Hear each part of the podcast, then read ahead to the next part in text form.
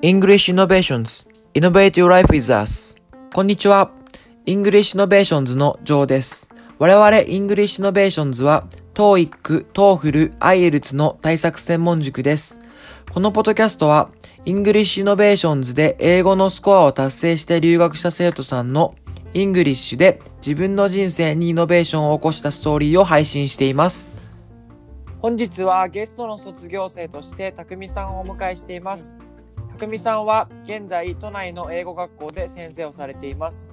English Innovations の TOEFL 夏季講習に来たのは2015年のことでした。その後、通常クラスを約半年間受講され、目標の TOEFL スコアを獲得し、アメリカ・バーモンド州の大学院に留学されました。どうぞよろしくお願いします。あ、よろしくお願いします。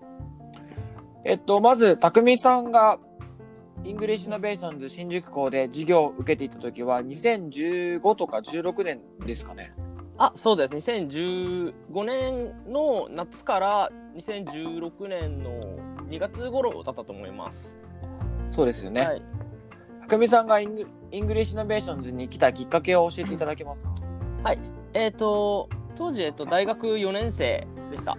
はい。えっと、その時に、えっと、アメリカの大学院にあの申し込もうと思ってたので、で、 TOEFL のスコアが必要だったので、あの通学することにしました。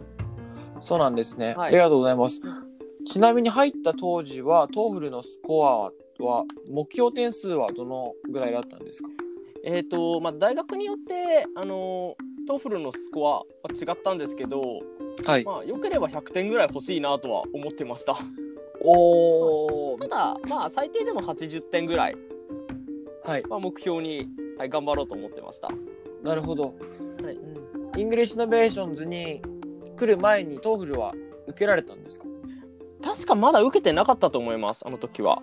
あ、そうなんですね。はいじゃあ、そでは、 English Innovations に来てからはい。受けたみたいな感じですね。そうですね、はい。結局、スコアは何点取ったんですか？最後に、まあ、もう3年以上前なんで、ちょっと定かじゃないんですけど、78か9だったと思います。おー、高いですよね。うん、普通だって普通ですね。でもリ、リクワイメントはもう、大学院のリクワイメントはパスしたって感じでしたね。あななんとかギリギリパスしました。おー、はい。ありがとうございます。はい。うん。英語の学校がもうたくさんあると思うんですけど、はい。まあその中でも English Innovations に決めた理由っていうのはありますか？はい、えっと、まあ、その時に、あの、 TOEFL の学校っていうのはちょうど探してて、はいまあ、あの、Facebook をあのたまたま見てた時に、その、はい English Innovations の、はい TOEFL の夏季講習のお知らせっていうのを見つけたんですね。はい。それで、まあ、期間が2週間とはいいうことと、あと、まあ、授業料も、なんかすごくリーズナブルだなと思ったので、はい申し込みました。あ、そうなんですね。はい。まあ、匠さんに関しては、その後もはい。通常クラスを受講されてますよそうね。ですね。あの、夏季講習自体はあの2週間で、はい。あの終わってしまったんですけど、はいあ。のすごく講師とあとクラスメイトともすごくあのすごくいい環境の中でやれたのでこのはい English Innovations であの勉強を続けていきたいなと思ったので通常コースにも通うことにしました。あ、そうなんですね。はい。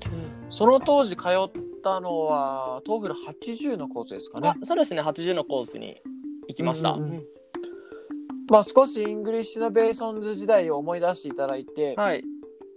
English Innovations で勉強して自分自身に気づいた点などはありますか？そうですね。まあまあえっ、とまあ講師もクラスメイトもとても熱心だったので。あの、はい良い刺激になりました。まあ、あとありがとうございます。はまあ、あと大学の周りの友人、まあ、当時大学はい4年生だったので、まあ、はそうですね皆さん就活ムードで TOEFL を受けるっていう人もいなかったので、まあ、こういう環境があったのはすごく良かったなと思います。おお、ありがとうございます。 TOEFL、まあ、78、9あたりをはい取得されて留学された匠さんですが、はい、もう当時具体的にどのような勉強されてたんですか？そうですね。まああと English Innovations で使ってる TOEFL のテキスト、はい。まあ、もちろん授業でもやるんですけど、まあ、自分でもちょっと後でやってみたり、あとは自分で持ってるTOEFL のテキストもはい同時並行で繰り返してやってましたね。あとはなるほどなるほどはい、どうしても TOEFL だけだとテストなんでねちょっと飽きちゃいますよね。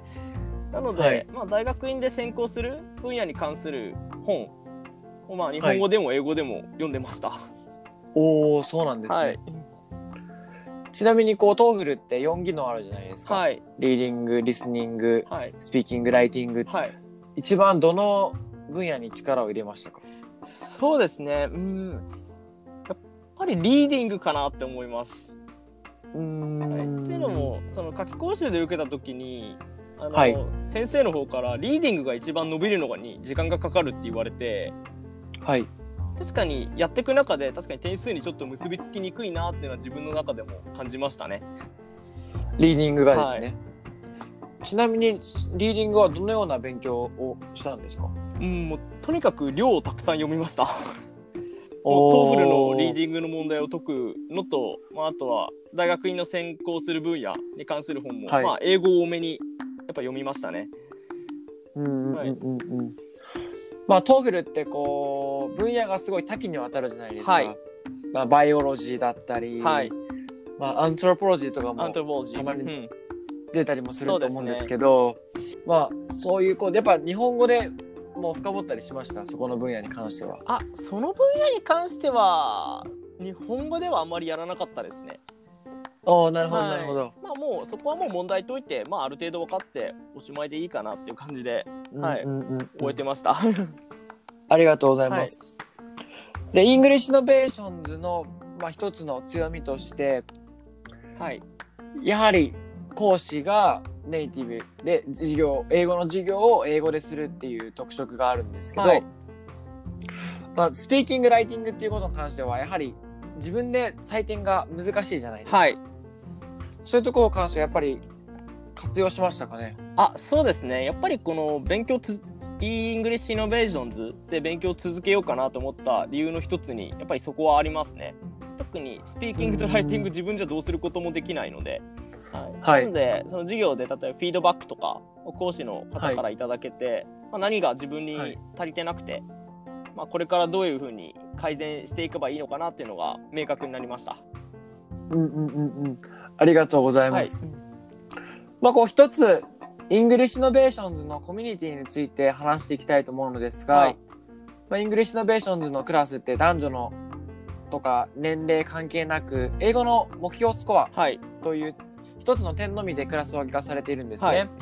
まあ、その中で授業中は講師は英語でレクチャーをしてクラス内でのコミュニケーションも英語で取ることになってるんですけど、まあもちろん TOEFL の勉強って一人でもできるんですが、はこう English Innovations のコミュニティの中クラスの中で入って勉強したことで匠さんが何か得たことってありますか？そうですね。まあ本当にね年齢もいろいろで、まあ、性別もいろいろで、はい、まあ、あとかつ皆さん異なる目標を持ってて、まあ、そのためになるほど。TOEFL を勉強していたのでとても刺激をはい。受けました、まあ、あと自分自身ももっと頑張ろうっていうモチベーションにもなりましたね。そうですよね、確かに英語っていう目標はあるけど一人一人そこの先の目標は違いますもんね。そうですねはい。匠さんがこうその英語を使っそのスコアを使ってやりたかったことって何だったんですか？えっ、とアメリカであの大学院に進学なんですけどそこであのはい TESOL っていうのを勉強したかと思ってました。まあ、TESOL っていうのは英語で言うと、はいあの Teaching English to Speakers of Other Languages っていうふうに言って、まあ日本語で言うと、英語教授法っていうふうにあの言われてます。なんかノンネイティブ、えっと英語話者でない人に英語を教えるっていう専攻です。なるほどなるほど、はいそのを学ぶために大学院に進学されたんですね、なるほど。ありがとうございます、まあ、この後匠さんの留学についてはお話を深く聞いていきたいと思うのですが、はい。まあ、匠さんのようにた大学院で、まあ、英語を深くあの勉強を深めたいっていう方もはい。聞いてるリスナーさんの中にはいると思うんですよね。あそんな方、えっ、と、もちろん英語の勉強頑張っている方に一言いただけることってできますでしょうか、ね、はい。まあ、まあ、これ英語に限った話ではないんですけど、まはい。あ、例えば深めたいとか、まあ、上達させたいってことがあれば、なんか自分が満足するまでやった方がいいかなと思います。まあ時間とお金はすごくかかっちゃうと思うんですけど、うん、でも、はいそれを達成すれば自分の中でもすごく自信にもなりますし、まあ将来のモチベーションにもつながるかなっていうふうに思います。ありがとうございます。はい、では、あの、留学編、引き続きお付き合いください。はいお願いはい、します。お願いします。English Innovators は毎週月曜日、 English で自分の人生にイノベーションを起こした人のストーリーを配信しています。何かご質問、ご要望がある際は、ハッシュタグ EICAST、EICAST でインスタグラムに投稿していただければ答えていきますので、上げてみてください。ではまた。